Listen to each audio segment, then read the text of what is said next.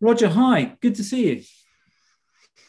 Hi, and good to see you, even though it's virtually, of course, but it's a pleasure. It is. And, and we started off before recording by sort of comparing microphones. Um, Mm. you, there was a suggestion that you've got an array of microphones to choose from. Um, well, no, only two. Only the um, you know the cheap Apple iPoddy things that come with your phone, whatever, and uh, this one, which is which is top quality one. Well, I think it's better if you got a, a, a better voice as as well. But um, But it sort of It's okay. suggests that you that you have to do this quite a lot. I mean, it's professional. You look professional. Um, you've got big headphones on and a microphone. yeah, it's it's all, it's all for show. The um, I I have been using this one for some teaching and some podcasts, but it's um, I use it for the music on the music side as well. It's fairly decent, decent thing. yeah. Um, and these headphones are, are big, but I don't think that necessarily means they're good. They're just big. They are they are big, but but it does it does look good. There's something about a big big headphone, and, and actually it'd be nice to because I know you know I know a bit about the you know the physio side and your your professional work a little, and we'll we'll obviously I'll ask you a little bit about that. But but actually the music, what's happening on the music front? Not much, because we can't do anything. It was okay for a few weeks, and it's getting a bit tedious now. A year down the line, we had um, I don't know if you know, I I played in this band, and we had for the first time ever last summer we had a a really good um lineup of festivals over the summer. I mean, we've done we've done a few before, but we we had it was like the sweet spot last summer, and they had the best festivals we've always wanted to play out and go to and stuff. And of course, they all they all got cancelled. So Hmm. uh, That's yeah, that's That's that's, tough. I mean, do you? Things seem to be opening. There's you know, there's talk of uh, Reading and, and Leeds seem to be going ahead. Um, you got an optimistic outlook. Yeah, well, better was better than it was because when when Glastonbury announced they were they weren't going ahead, we thought um, like everybody would follow suit and just and just scrap it for for 2021, and then a couple of small festivals shunted themselves back to the back end of August and September, and then Reading Reading Leeds said they were going ahead, and then it's in literally I think in the last couple of weeks, it's been really positive. There's been lots of announcements about yeah we're going to go ahead even in sort of july august and things like that. So yeah fingers crossed if the roadmap goes well um it could all be back on but i, d- I don't know what they're going to look like um pretty spaced out but Mm. that's uh, the sort of festivals we go to are fairly spaced out anyway Well, I was going to say, I mean, crowded be in a festival, you know, you are fairly spaced out in a number of ways, perhaps. yeah, yeah, yeah. I mean, they're, they're, they're all open or big, big space things, and people can just sit around and enjoy themselves. So, so maybe uh, the nature of them won't be too different. Um, so yeah, let's see, let's see what happens. But uh, yeah, more positive now than it than it has been for the last few months. So that's good. And and have you been practicing at home? Well, this is one of the interesting things, you know, and this, I, I suppose it's this isn't just about music; it's about everybody.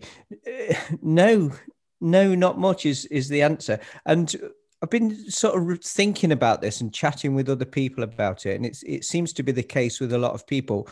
The sort of songwriting, uh, creativity is all sort of come come to all but a stop really. And looking back you think well what a wasted opportunity because actually we had a lot more time to focus on on things. But i guess it's that lack of um i don't know what what, what do you think? Is it a, a lack of uh, a, short term mo- motivation or lack of stimulus to to create um but it's been very hard it's, it's been very hard um to to do to do things when you think actually it's a perfect opportunity to to do some stuff and i guess that cuts across the board as well it's not you know it's not just about songwriting it's about uh, some professional stuff as well. I, I think.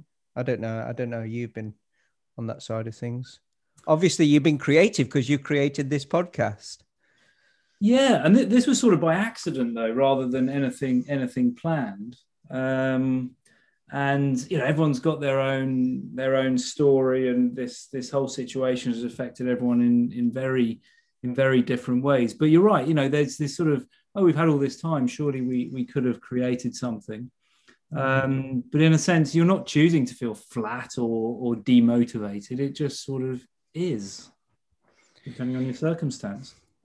Yeah, yeah, but you would have thought you'd had a bit more control over it and be able to kick yourself up the backside or something and do something. But it's just, um, I don't know. Maybe on the other hand, we all needed a bit of a rest and just to step away from things, and then we we can get back onto it. But um, but anyway, I think I think there's something about that stimulation thing. If you're not being stimulated by your senses all the time, like we I mean, even you know, just driving into work or something, or cycling into work, and being around people, all that all that stuff that was normal was actually uh, obviously a lot of sensory stimulation that you could make something of, or thinking time. You know, driving, running, cycling.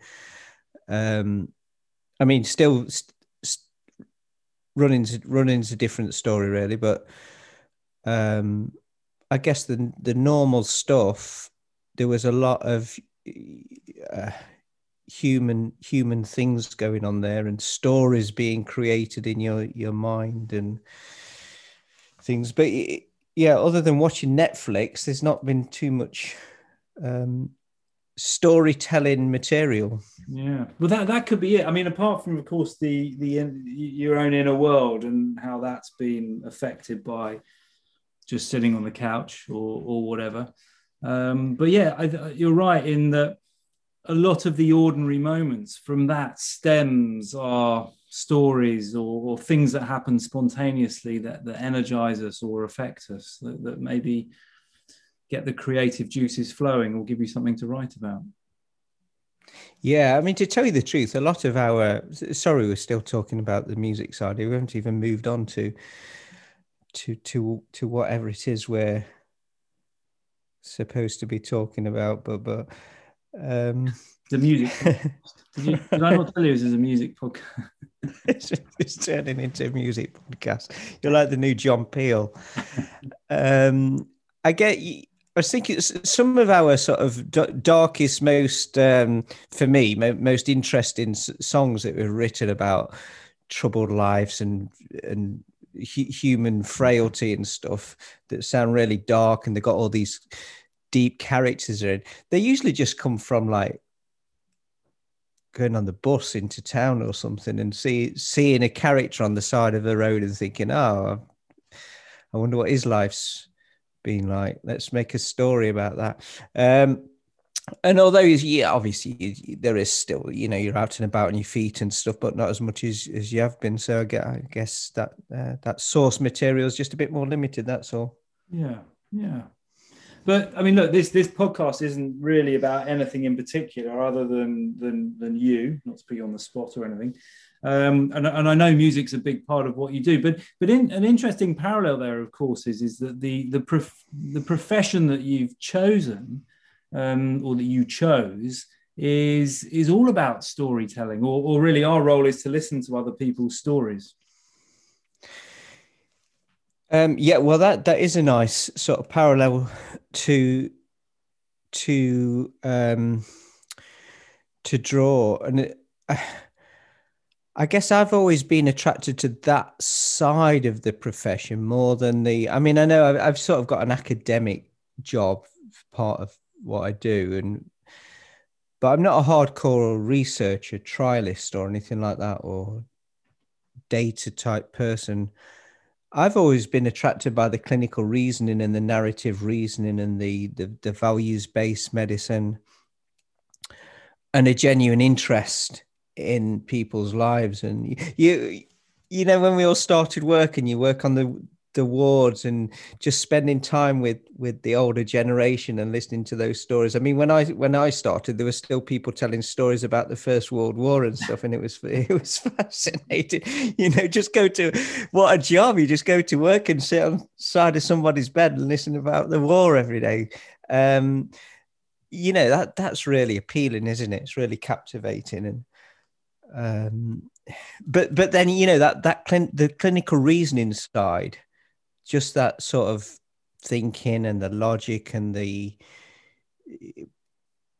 putting parts of the story together to form something that, that emerges from from a conversation you know that's that's that's appealed to me right from the start right from i guess entering training but as i, I and i was telling um oliver thompson who's doing the Words Matter podcast um, the, the, same story about one of the first things I read as a as an undergraduate. My very first year was Mark Jones's clinical reasoning in pain uh, article in the very first issue of, of Manual Therapy Journal, and it was just like hit home straight away, you know. And that you so that that's been a a, a thread through through my professional life, really, that side of it all. So that that article really sort of it was a light bulb moment. It kind of triggered triggered something for you. Yeah, uh, yeah, I guess. Uh, but um, at, the, at that stage, there wasn't much. There wasn't much comparison. I didn't know an alternative world of physiotherapy or or anything, but it still sort of made sense and thought, oh no, yeah, why why is somebody writing about this? Isn't this just so? You know, it, it's great that he was writing about it, and it it was so stimulating. But I guess you thought, well, surely that's how it should. That you know, that's what you hmm. should do. You should listen and and work things out and develop ideas and test those ideas, and then uh, and then as time goes on you realize actually a lot of the profession wasn't like that. And that's why this guy from the other side of the the globe felt compelled to write to write stuff about what we what we call clinical reasoning. Yeah. uh, so what what were you being taught at the time then that was so different to that well i mean literally not not much because as i say this was really early on in my um, undergraduate ed- education. It was dur- during the, the first year. So I guess looking back, the, the teaching that I got was was was fine. It was as it was as good as anywhere else, I guess. But it, it and it was all um, you know, it was all it was all experience clinicians and lecturers teaching you what what they knew which which again at that time was very skills based techniques, the basics of history taking and, and things, but but not not the not the the hypothetico deductive process that Mark Jones was was talking about. Um, and I, I, guess we were lucky enough. We had a couple of people who were very sort of on interested in the psychology side, and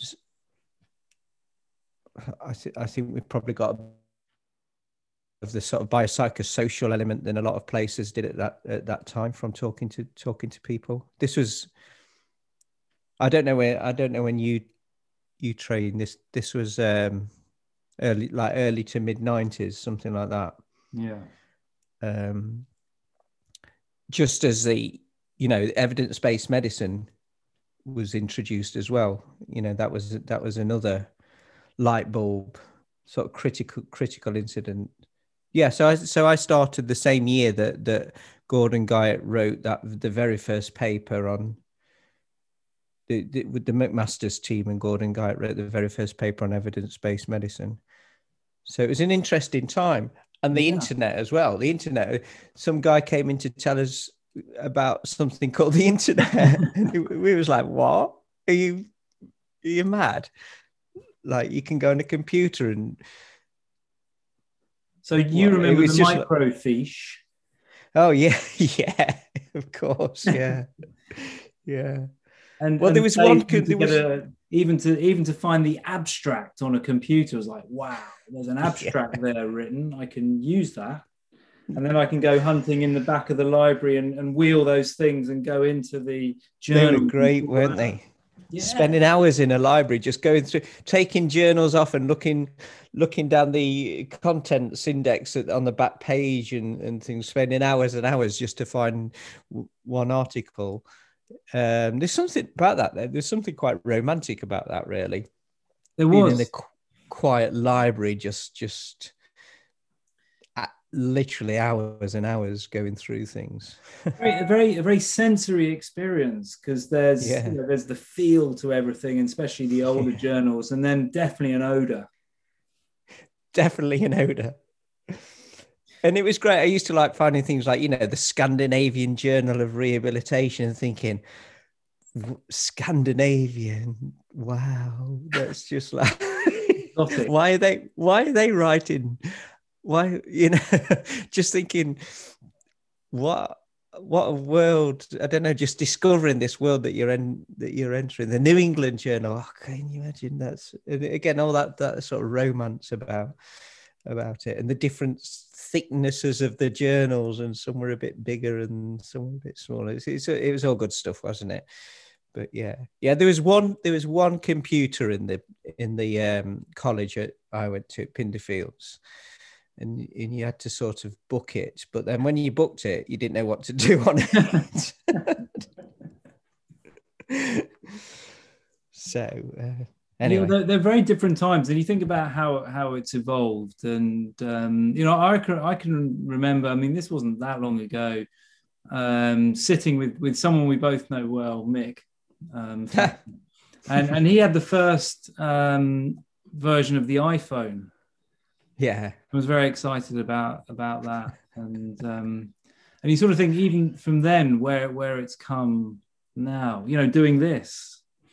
yeah, It it's was- it was- crazy, isn't it? When, when we were at university, you know, in the in the nineties, I think we were of a similar era. Um, you know, this this was I, it wouldn't even come on into one's thinking that you'd be doing this sort of thing. Uh, no, di- different world, isn't it?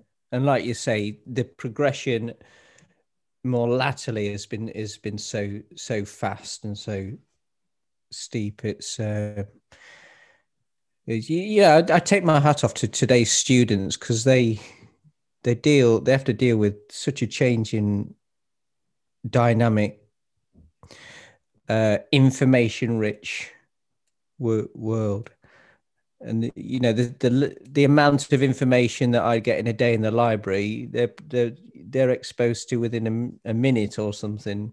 Mm, No, it's it's uh, strange. yeah. yeah, I mean, how how have how have people coped in in your world over the last year or so with with what's been happening? Well, on the on the on the teaching side, Yeah, uh, do you mean students? Um, they they've just been absolutely incredible, really. Just uh, I've I've been amazed at their flexibility, really, and and adaptability. Uh, and of course, there's there's there's ups and downs, and it hasn't been all all smiles and skipping and joys. It's it's been hard for them, but the first years that have- have come in, of course, they they, they came into it, uh, and and and nothing to compare with. Uh, so I suppose in some in I don't know some ways that m- might be easier. The the other years have got uh, previous years to compare with. So you know, we spent you spend hours in the practical room, and now we're just on a Teams meeting every now and again. But the first years of um, it's been it's been strange. They've had very limited face to face stuff, yet at the same time they're they're realizing this is a very face to face profession, and they're trying to make some sense of all that. Mm. I must say the self organized learning from um, and the motivation to find stuff out themselves has has been s- strikingly obvious during this period and it's like they've just got on with it and Yeah. worked out what they need to know and, and sorted it out because they know there's there's uh, I mean of course we're there to help as much as we, we can but it, you know uh, so yeah I mean it's going to be really interesting looking back on this period and it's going to be really interesting to see the quality of professionals and clinicians we get out out of this um, and my guess I think they're going to have some more res- I think they're going to have more resilience and flexibility of mind than than perhaps the conventional sort of ways. Yeah. No. What what kinds of things do you look for then in a successful practitioner? What what do you hope that, that your people will will end up with at the end of their their training with you? Well, I mean, uh, as you know, you you, you can imagine the what you class as a I don't know what what, what we're calling them here a good clinician or a, a the sort of person you want to produce or, something like that. And even in my short time in education, I think that's changed quite a bit from oh, you know, we want somebody who's really good with their hands and can uh, be as good as Gwen Jull at feeling somebody's C three four blah blah blah. Um, you know that that way of thinking wasn't that too long ago in my mind, and we was running you know the undergraduate side and the postgraduate side, and it, it was all about that. And now, of course, it's it's quite different, and we want we want people. I think this idea of um, the combination of resilience and flexibility and adaptability and um, I, I, I guess the the other dimension there is being able to synthesize access and synthesize information critically quite quickly you know that that that's that's the person where we're we're after these these days Yeah. um and the, anything else i guess is is icing on the cake you know if, if they happen to be you know w- within all that it comes the communication and the uh, the empathy and the compassion and the and the rest of the C's and all that sort of stuff and then I, I guess anything else if somebody happens to be skilled with their hands or whatever then great but you know that that uh, as as we know that's not that's not what this game's all about Yeah. Yeah. Um, how much emphasis then is is put on communication and developing empathy and compassion? Well, in the in the in the programs in our programs Yeah, in the training. I no, I'd s- I'd say a lot, and I guess this is um, I guess there's huge variation across the country and across the world with this, and it, uh, to to a large degree, it depends on who your staff are, who your teaching and lecturing staff are, and we're just lucky enough to have some like-minded people who, who think pretty much the same way, and and really from the day one in the first year, they you know it is all about the communication, and uh, and d- developing empathy. But I mean, you, as you know, you can't you, you can't teach em- empathy, but you can draw it out of people and and and allow them to work out themselves the importance of of things like that. And you can't turn somebody who's not compassionate into somebody who's com- compassionate. But you would hope that the majority of people in the world have some compassion about them and the ones who self-select to go into a profession like this have it anyway. So it's about drawing those things out, and and you know we we we we talk about the biopsychosocial model from day one. They they know no other world other than other than that, and we work within that. And I don't know, it's challenging at times. You know, they get, then they go out and they go on to placements and experience different worldviews, and come back and go, "What on earth are you on about?" Well, that's what I was going to say. L- What, somebody's L four was stiff. Yeah, yeah, yeah. Because you know the biomedical model, as, as we all know, still predominates enormously. Um, some places more more than others. So so yeah, they they then face these these other ways, and and have to fit in somewhat as well.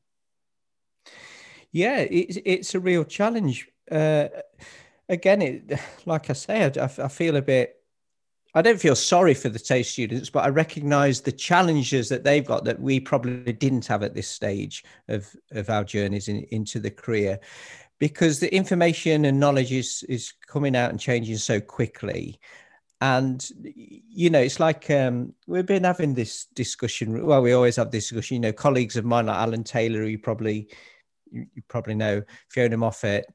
Um, how do how do students reconcile the stuff that's being being thrown thrown at them you know sometimes literally on a hour to hour basis.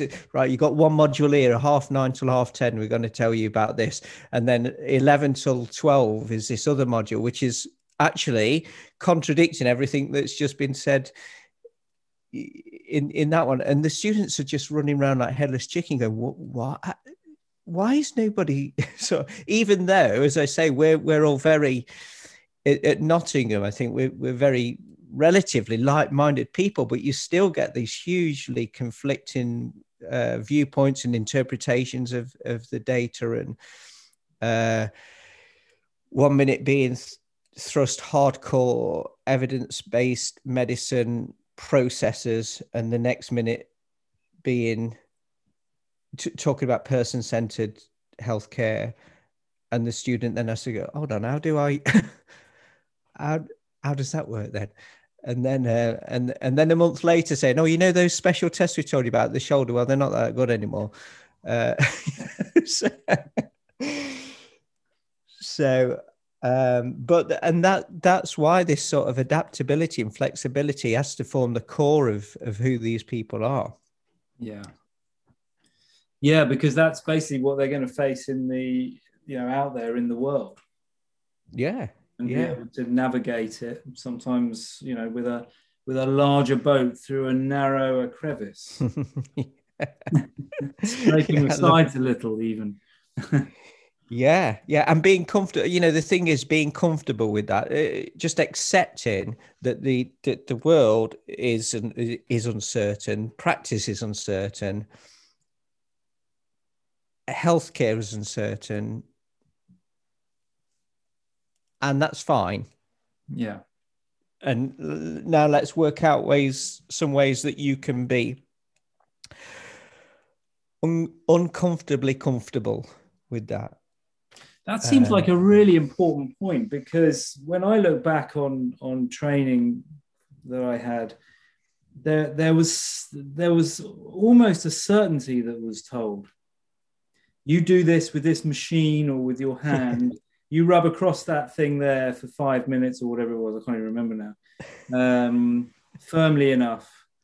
Don't worry if your finger hurts. Just keep doing it. Because if you stop, then you'll lose the. You know, it was so. It was definite, definite, definite. And and interestingly, before before I did um, physio, I trained as a nurse.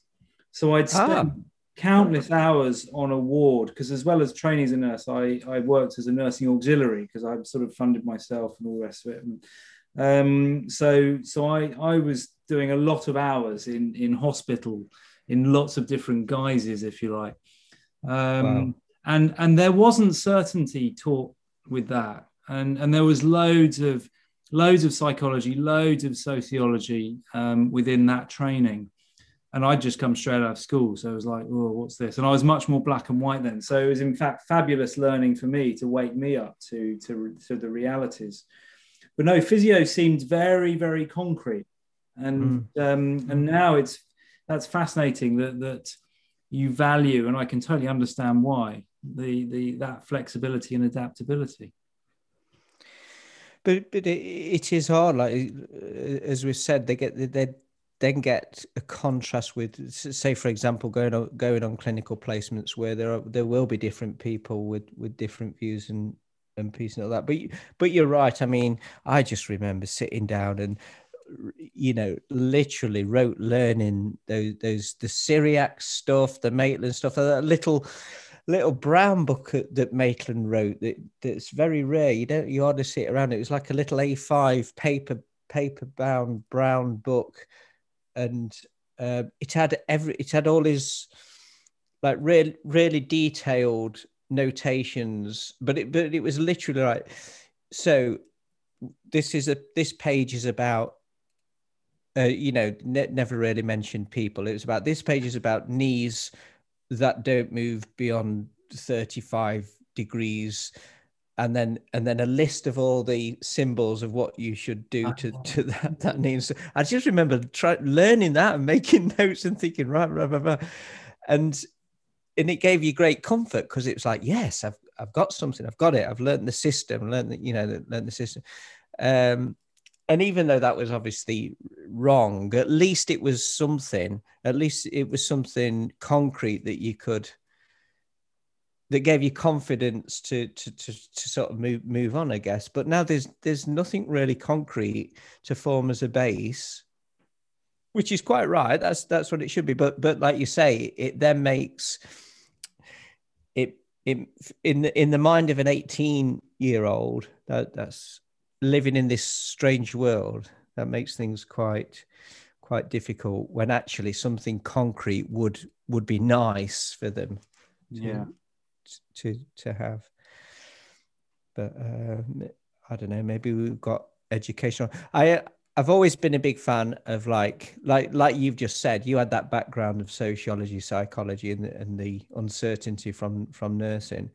Um, I've always been a fan of everybody should just have a foundation year of something to do with philosophy of science, of sociology, of social sciences, uh, and then go in go, then go into the sciences. I don't. I, I've. I don't understand how somebody can learn about the sciences without understanding about the, the philosophy and so, sociology of, of the sciences.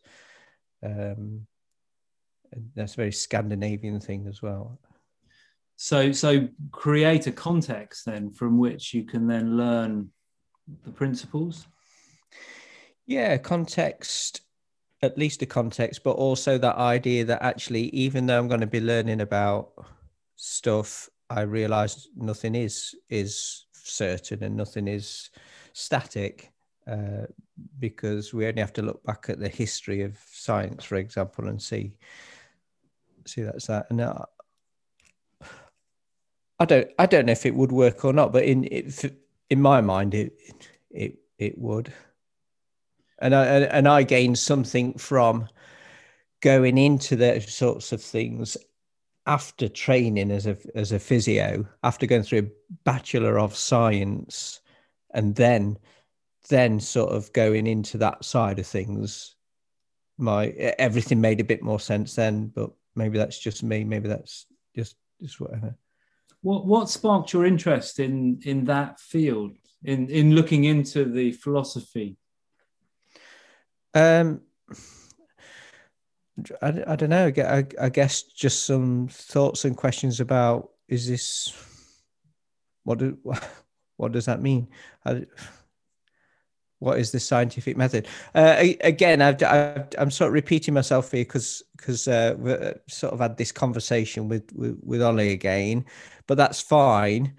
Um, but I I did have an interest in this sort of thing because I'd I'd read a bit of stuff know, Karl Popper and stuff before going going into it, and and uh, maybe it was that or something. I I don't know, but then then then with the sort of high hypothesis formation in the clinical reasoning and this idea of the uh, in in in human nature we've got this ability to generate an idea and then test it and then either refute or support it um, which which sort of um,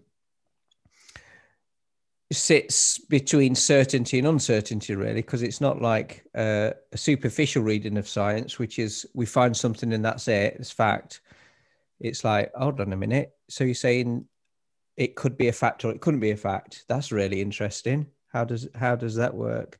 Mm. Um, and then things get a bit more complex when you think uh, you read something like, you know, a positivist view of the world assumes there's an external truth out there, and all science is doing is trying to find that truth. Well, who said that? Who, who even made that thought up? You know, where did where did that come from?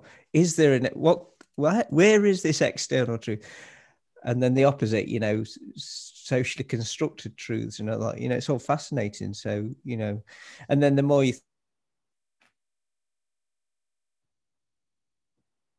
a piece of research or you do a, uh, a human story during a, a um,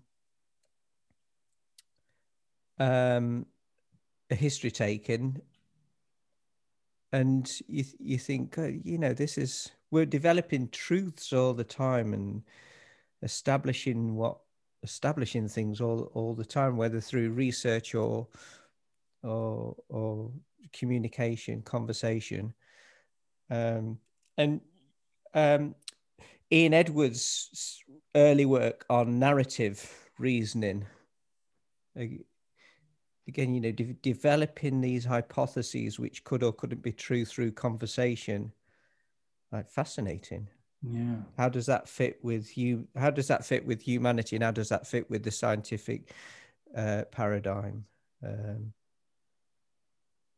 and I, I, think there is something about you know this is this is one thing that that's it's um, come off the whole cause health thing. If we're trying to develop more scientific methods as such, I think that what we do in clinical reasoning is essentially a scientific method because we develop hypotheses, we test them uh, in the most controlled way possible, just between two two people.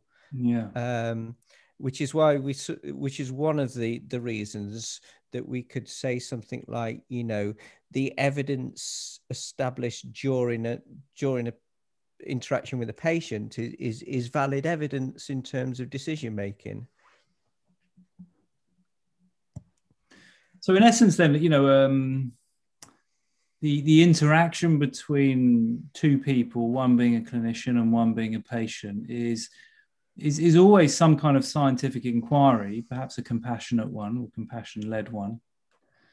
And by merely asking another question about something they've said is, is testing and retesting and retesting your own hypothesis about what you think they've told you and the meaning thereof.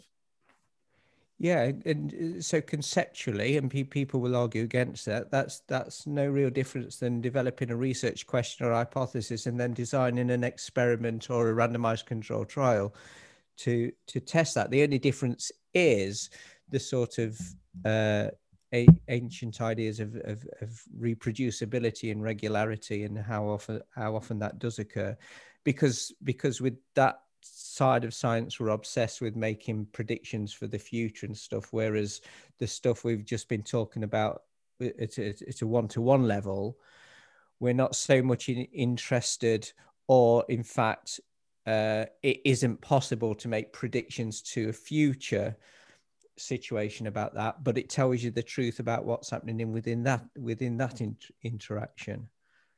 Um, and which then raises the question of so you know some people would say the, the point of science is to make is to find generalizable truths that you can then predict the future with. But uh, i'm not sure if if that's the the fullest idea of what science is about. It would be nice if we could establish truths that you could predict the future with because then life would be easy and and there's some context you could do that and some you couldn't. But I think healthcare is one of the ones where it's, it is difficult to find generalizable truths that predict the future, like which treatment works best for which condition. Yeah. You know, I mean, that sounds very much like a, a model of the brain itself. Yeah. Oh, are you going to start talking about Mick Thacker again now? No, I wasn't going to actually. I mean, this is yeah. yeah. Um, so remember, this is a music podcast. yeah.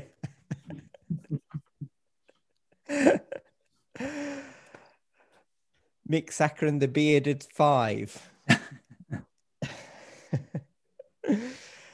um, yeah, I mean, just, uh, but I do find some of uh, you know what Mick's looking into with the predictive processing is uh, you know, fairly much up my street because I've always been a, a Bayesian at, at, at heart. Um, uh, with, you know, which which is all about considering the context of new new evidence in the in the existing world, yeah. which is something that we're not really taught about in our education and, and we don't teach you we, we say something like okay as a systematic review of randomized controlled trials. Therefore this is what we know. We don't say prior to understanding this this is what we know. Now we know that. So the two together is i mean we we do do we do do that but the the the process the system is set up where either you don't need to do that or it sometimes it's hard to do that because we prioritize different uh, sources of evidence like systematic reviews. We, we don't say right this is our understanding from case studies mechanistic studies experience and now here's a systematic view. Let's see how that fits together. We say we might acknowledge that we've got all this other stuff case studies laboratory studies evidence but then we say but actually as a systematic review so that change that changes things now because we prioritize that that that method so it's that sort of contrasts a bit with the a bayesian way of, of thinking to population level anyway. Yeah, yeah, no, absolutely. You, you know, you're you're someone who's who's naturally inquisitive. Um, how how did that pan out at school? Oh, not very well. I was crap at school. I didn't do seriously. I did. I hardly passed anything.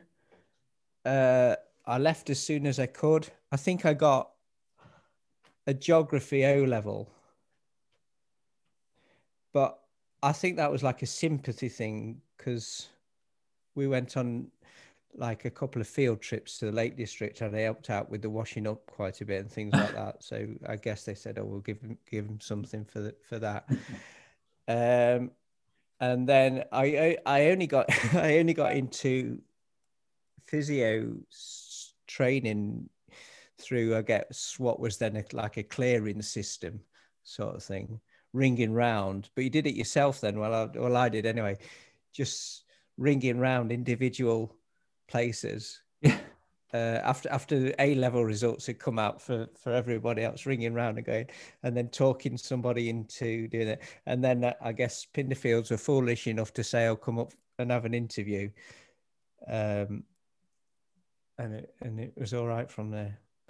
So you you, yeah, you but, managed to to talk to them in a way that they felt you well they saw something in you. Uh, well, either that or they, were, they they needed to fill the places, otherwise they get some sort of financial penalty or something like that. Like we do, but uh, school, school. I guess school just wasn't for me. I was doing other things. I was cycling at the time, for example. I had yeah. other interests. I, I, I couldn't really engage with school. I liked the teachers. I liked the people. Uh, I liked. I, I actually liked subjects. You know, it was good learning about oxbow lakes and mm. Equations in maths, but I didn't I didn't understand it, and I didn't understand the process of like passing exams and things like that. Just sort of didn't make sense. And if it was a nice sunny day, I'd rather go out on my bike. Yeah. And if that happened to be a day of an O level exam.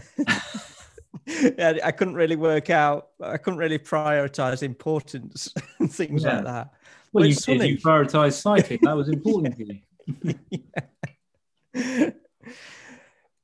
Yeah, yeah. And then I worked. I worked in um, in an insurance company for a few years after that, and that was equally as baffling as well. The way humans worked, meeting lovely people, enjoying the whole experience, but not being very good at things.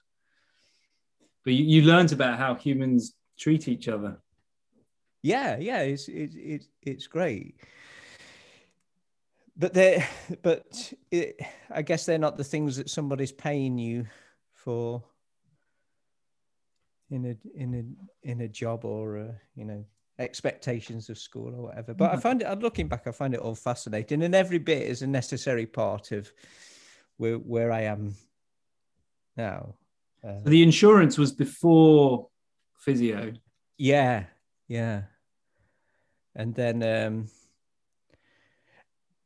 again, I was um, I knew Alan Taylor. Alan Taylor was a professional cyclist in the eight that around that area, late late hmm. eighties. He rode the Tour of Britain or Milk Race, I guess it was then. Wow. Um, for for a team, and we were both from Nottingham, and I was in the local uh, team in Nottingham, Velo, Velo Club Nottingham. That's what Alan was in before he turned pro. So so actually I actually knew Alan when I was a sort of young teenager and he was he's older than me obviously very old. Um, and he was sort of this uh, an older person pro role, role, model. And he was a physio as well. I didn't find out he was a physio oh, till a few years later and then I guess working in insurance and this that and the other, then chatting and saying there must be something better to do than than this. And some guy says well I quite like my job. I'm this thing called a physio or something. Uh, but but I actually went into um, when I left the insurance. In fact, I got I got I got made redundant because the company moved to Birmingham, and they said you can either come with us to Birmingham or we're chucking you out. So I said, yeah, well, chuck, chuck me out. And then I I did some training in um, um, uh, recreation management, leisure leisure recreation management, and I did um, s- some coaching, coaching training uh, for fitness and strength and conditioning, um, and then and then on to to physio. So it's all it's all this little pat, real patchy stuff yeah. that doesn't make any sense, but eventually gets gets somewhere. Well, yeah, as you say, you know, every every choice you made back then shaped now. Yeah, I, I guess so. I guess so, but it's um, it's walking on a fine line, really, because you can. I, I guess the thing was to sort of question everything. Why am I doing this? Why do I have to sit in a classroom when it's sunny outside? Why do I have to go to work just because you pay me? You know, why, mm. why, why do? And that could all go wrong. You you could I don't know. Can you be too too inquisitive and too challenging? I suppose I suppose you could, and then you end up doing nothing because you're just constantly challenging and questioning, so you actually get nowhere. But um, I guess maybe just on that line where question enough to to develop and move on, and you know, still still doing it now, sort of questioning everything, but it seems to be right now, and that's what we're supposed to be doing. But... Yeah, I mean, as you said, you know the model of you you ask the question and you test it so there's some kind of action there you, you you're checking things out not just asking question for the sake of it you know you can always keep asking well why why is that yeah. why is yeah. that yeah. and why is that you know and, and you just be there forever asking yeah that, never yeah. actually do anything yeah, yeah. Um, you've got to do stuff as well of course you, you have got to do stuff and and and and you've done a, a huge amount haven't you over the, your career and and so what what's the primary project at the moment um I, I don't know. I mean, the cause health stuff's come to an end of the of the the funded project, and we're talking with uh, you. Are you? Do you know Rani and the Cause Health people? I, I, I, I think I know. Well, I know you. Um. I've listened to Rani um, yeah. speak yeah. on on a podcast, um, which was very interesting. So, so yes, no, I'm I'm aware, but I've never been to any of the events. No, well, well, I mean, it, it, it, was what it was, and it's it's putting us in a different position now to where we were four or five years ago, and it's all very exciting. But we um, been talking about having like a cause health ed thing now, so an educational sort of spur off the cause health. Like, how, how do we translate this stuff into into education, into curricula? How do we sort of change the narrative a little bit about science and research and practice? And uh, so, you know, hopefully, there's um, we we met up just before Christmas and started to get some ideas together, but hopefully that's uh, you know that's just the sort of thing I like. I could ne- I could I could never be, you know, whatever a, a trialist or or a systematic reviewer or something like that. I just don't get get it. But the idea of like changing changing things at a fundamental level yeah. and working with people to to to change how we view the world is is really really exciting stuff. And Rani, you know, I've been so I, you you say you said uh, just a few minutes ago I've been so productive and all that stuff. I, I don't I don't know if that's the case or not. I, I wouldn't. I'd I'd never say that. Really, I think I've just been really lucky, uh, and I was lucky enough to meet people like Rani Stephen Mumford, who was my PhD supervisor, who got, and then I got, I got involved in this sort of this old Norwegian thing and everything, and it was, it, it was great visiting some. Again, I, I the motivation for me is things like, oh, not that we've got this great research project. It was more, wow, I'm going I'm going to spend a week in the Arctic Circle now. It's brilliant because Rani used to organize these meetings all over Norway. We were like right up at Tromsø and things like this. So, wow. so you know, I guess I should have been going. Yes, we're going there to discuss this, whatever. But I was like, wow, gonna see, yeah. might see a whale or something. Well, yeah. Look, if you're going to go and do some work somewhere, why why not make it an adventure? Yeah, yeah, and I think that is genuinely part part of it, and and you know part of the the research and the the richness of the academic project is intertwined with that experience as as well, and there's something motivating, stimulating, productive about feeling happy and, and enjoying yourself and being in a wonderful environment. And rather than in a a windowless meeting room in Birmingham or something. Yeah. You know, it's um so yeah, so if you can find ways of, of energizing it like that, and obviously you, you know you energize yourself on normal circumstances through through music and, and maybe one or two other things, it, it just paints a whole new picture of it. Mm. Mm. I think um, stuff can be done differently. And by stuff, I mean everything ranging from clinical practice to ac- academic stuff. And again, I, I, think we can learn a lot from, you know, this is the great thing, isn't it, about working with other people, working with other disciplines, and working with other cult- cultures as well. Mm. I, I know I know Norway isn't massively culturally different from the UK. It, it is in some ways, but but you know we, we have a lot of of indian students and sub-saharan african students and um, they come on our postgraduate stuff and i feel i feel really really bad because they they come here to learn but really i just love them coming because i'm learning so much from them about life and yeah. their cultures and, and i'm meant to be the one at the front of the room teaching them and i'm just going this is just amazing like how lucky am i i'm you know I've got somebody from China there, somebody from Saudi Arabia there, someone from India there, someone, and I'm learning about all this stuff, and I'm with them for a year now, and this is just going to be be be great. And um, it's like it sounds really bad, but the the fact that they do well and pass their their MSc or whatever is like a bit of a bonus, really. It's yeah. just that what was really important about that year was how we just got to grow together and and and learn together.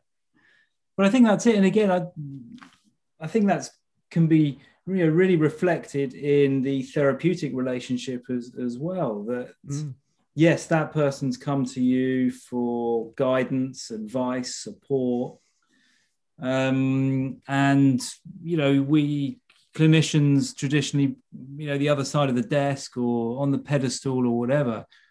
But but we know that there are issues with that, and and actually to collaborate and and to be together in this in this journey is far more powerful. And and we come away having learned so much from each person that we spend time with. Yeah. And, and same in the teaching situation. It's not just a one way thing. Yeah, and th- that's a big generational thing we've got. We've got to get get over. You know, the the, the paternalistic, the authoritarian good doctor. And I think we we are getting there, but it'll be perhaps another generation before this true collaborative healthcare and, and health is reframed and redefined as something other than it is it is now. Yeah, yeah. Um, you you mentioned that you you did some coaching, and and you know that um, that that's a lens that, that I like to come through. But have you have you found yourself drawing upon other fields, professions like that? I mean, psychology clearly and, and philosophy, but are there any other fields that you've kind of drawn upon?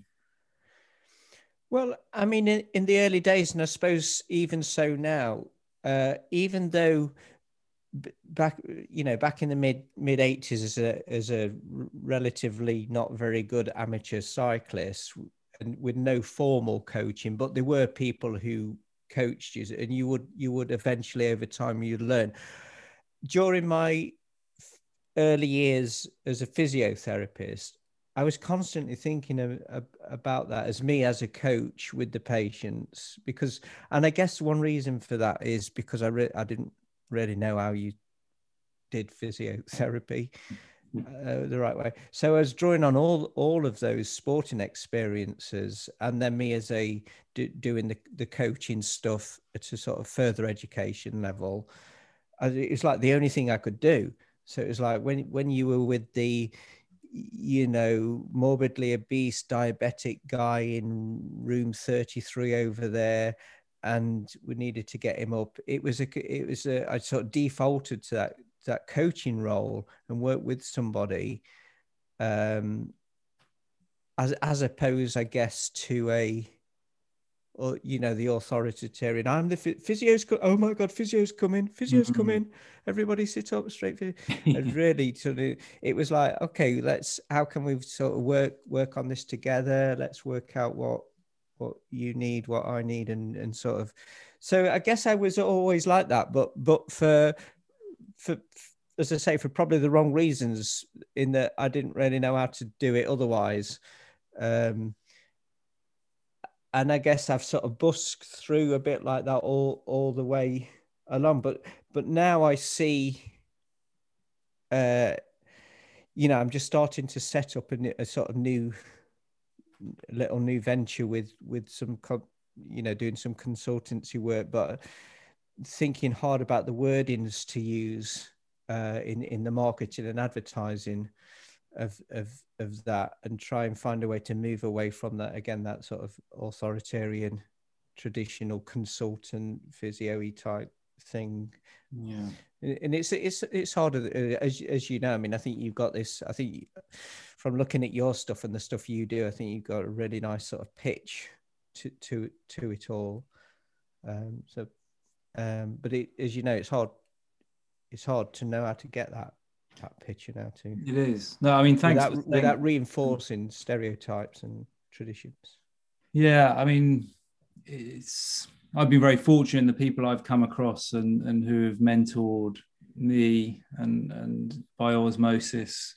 You know, Mick, we've mentioned Mike mm. Mike Pegg, who's pioneer of strengths based coaching and. Uh, mm and motivation interviewing, you know, um, people like Steve Rollnick and you know, all, all of that stuff is is just is just gold, um, and and that realization that you can't just tell people what to do. it doesn't. It just mm. doesn't doesn't really. I mean, sometimes it might work, but but often it doesn't, and it's far more powerful and, and sustainable when they come up with it themselves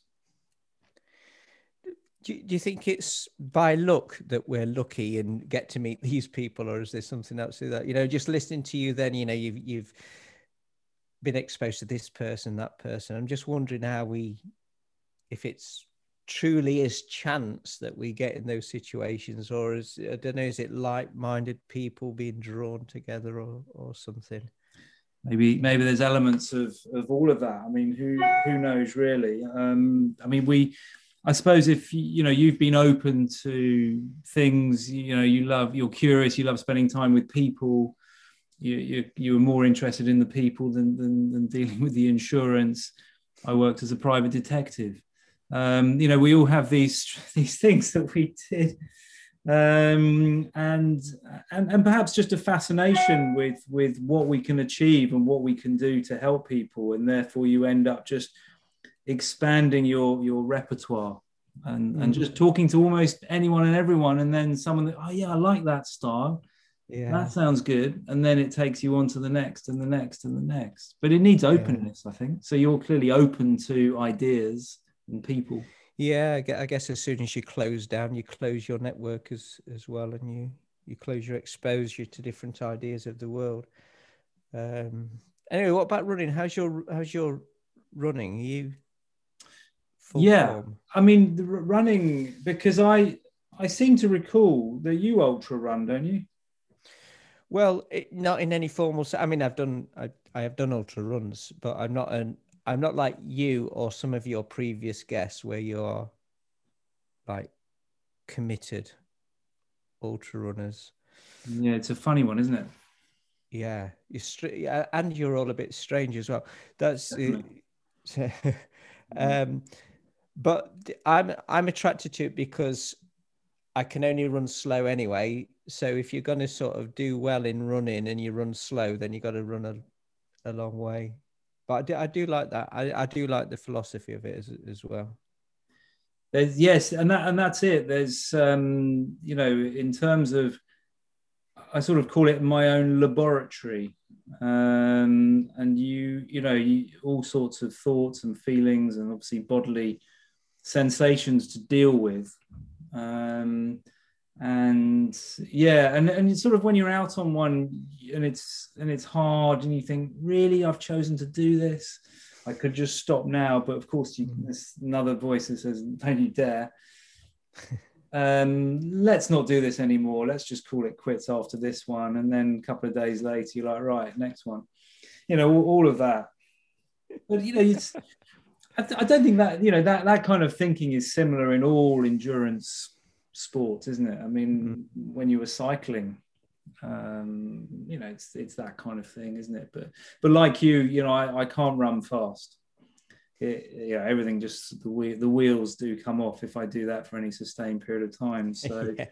so just just plodding along is is something that that that I can do. So I do, and and you know, it helps having a cause. Mm. It helps having the you know the whole understand pain thing and up and run as a Oh, yeah. as a Yeah. way of kind of you know sharing some messages when I do it. You know, maybe Mm. maybe three people and a dog are listening, but but you know you kind of hope that that some momentum will be gathered and um, and then you can put out the right kind of messages that people will will pick up on. Mm. Um, but I think we were saying again before recording that I'd, I'd threatened to run up to um, to Nottingham, Yeah. Um, which I worked out was it's probably about 150 miles, something like that, from London. Uh, yeah, now, so are you are you south of London? I am. I'm near Brighton now. Ah, right. Oh gosh, yeah, yeah, yeah. I think central London's probably about 120 or something like that. Is that, So is that right? Okay. So it might have to be a multi-stage. Um, it might take you two days. yeah, or three with with a nice kind of stop. Stay somewhere nice when things are when things are open, or maybe we could meet halfway. Meet at Newport Pagnell Services. yeah, Watford Gap yeah, in the style I mean, of that- rock and roll. yeah, yeah. That's the. other- I mean, the the running and is it for the running or is it for? I mean, you're down in Brighton now, so I'm guessing that's quite nice countryside. Is it? Like the Yeah, the downs and the stuff, isn't it? sea Yeah. and, and Sussex countryside and all of that. But running around London must be a bit grim. Well, at the moment, it's because I, I I use my feet as my commute. Uh, I, Mm. I take the train to Clapham Junction. So, but but I've done a few um, of the up and runs around London, so along the river or, or round, Mm. and um, and and of course that's been okay, and and you know it's it's been very quite and bizarre. You know, running down Bond Street or Oxford Street with barely anyone there and and in the early days when when I was going into town, you know, it was you know running past the London Eye and that you'd see one person. It was, it was Wow. in the middle of the day. It was ex- extraordinary. Yeah. Mm. Mm. So, So- yeah, it's, Yeah, I mean the hills. The hills are something else as well. I mean, hillier, they're better for me. I did, there's something about mountains that are really life affirming, and that that gives you the puts you in your place really when you sort Yeah. of worried about all these small problems of work and the profession and things. The mountains uh, are a good leveler, I think. Yeah. So do- are you are you getting out much at the moment then? Well, no, I mean Boris says we can only run locally, doesn't he? So it's all uh, it, it's not too bad where I live. There's a few fields and it's a bit up and downy, but ordinarily, you know, just half an hour into the Peak District, which is great. But the Lake District is the, um, you know that that that that's that's paradise Yeah. to me, really.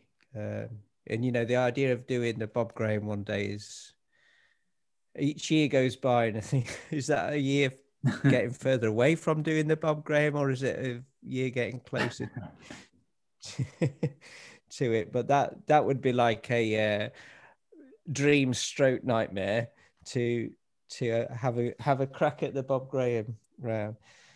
Um, So it's on it's on your bucket list. Yeah, and I don't I don't know if it's a real thing or not. Um, in my mind, I think it is, and then I, I sort of look at the people who do who do that sort of thing, and I I, I can't quite match me up with with with them um, in terms of their their physicality and their ability to to sustain those efforts for such a such a long time. But I mean, nav- navigation's another challenge with stuff like that. But Yeah. You'd have to get a crew. yeah, That seems to be the yeah, way, doesn't it? yeah, and that that's the other thing, you know. So the, the appealing things about stuff like that is that sense of openness, escapism, freedom, and then you read more and more about it, and it, and then you realize you're being drawn into this process again. And actually, actually, yeah, to do the Bob Graham, this is a really good pr- procedure. You have to do this, do that, do that, do that, do that. And then you think, actually, this isn't why I'm doing that. So there's very few things left in life that are truly sort of free form and es- escapist because everything's protocolized these days. So I, I sort of see you doing it um, with a map and maybe a pencil and some kind of satchel filled with filled with hard boiled eggs, which I think was the style of one. Um, Brilliant. some very small shorts and a vest, purely because you don't want to follow the protocol. yeah, yeah. And I don't want to spend 200 quid on one of those uh, watches that you all use either. That's the other thing. So, yeah. Old school. You know, uh, in my mind, I have enough of the modern life at work and things every day. So something like running is is meant to be technology free, hassle free, process free and measurement free as well. You know that that idea of of everybody be. be I wrote a little thing on it. It's only on a the local running club I'm in. They've got a little Facebook thing, and I was having a moan on it about you know every everything you read and everybody here they they, they just tell you they, they put up that little Strava Strong. data thing and stuff, and um, and then it hit home one day. I said I bumped into somebody who was running, and they were at the they were at the end of the run. I said, "Oh, I, so it was a glorious day." They'd obviously been over some field somewhere or whatever, and I said, "So, oh, so how was your run then?" And they said, "Well, I don't know because I haven't looked at my data yet." And I was like, "Jesus, this is this is what it's got to." Um, and that's you know that's not why I engage in s- running and things. I do it for the op- the opposite of that because we're measured all day, aren't we, at work? And you know, it's it's all about performance. But uh, for me, running's the opposite of that. Yeah, about more about freedom. Yeah, yeah, and uh, just having some space as well. Yeah, space and time to It's think. great, isn't it? Yeah. Well, listen, it's been fantastic to chat at last.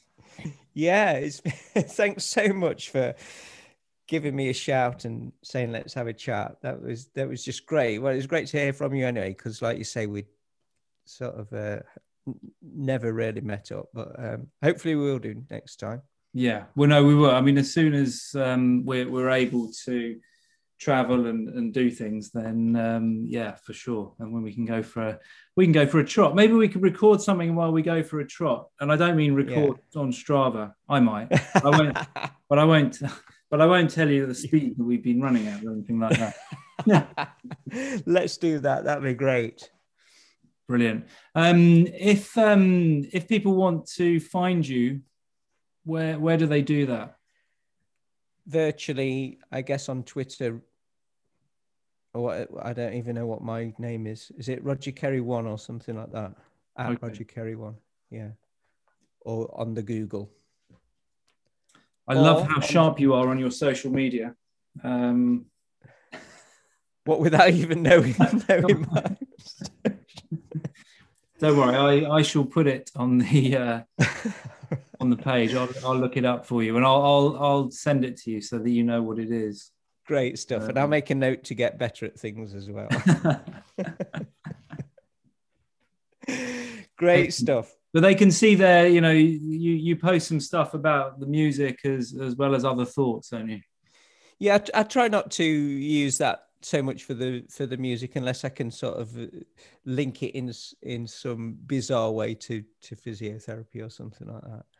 Um, but um, I think uh, I think in my little bio thing there is a link to my uh, music stuff as well. So if there's if anybody's interested in that, then there uh, there is there is indeed a, a link to that. And oh, um, and if if so if people wanted to listen to your to your tunes and your your music, how would they do that?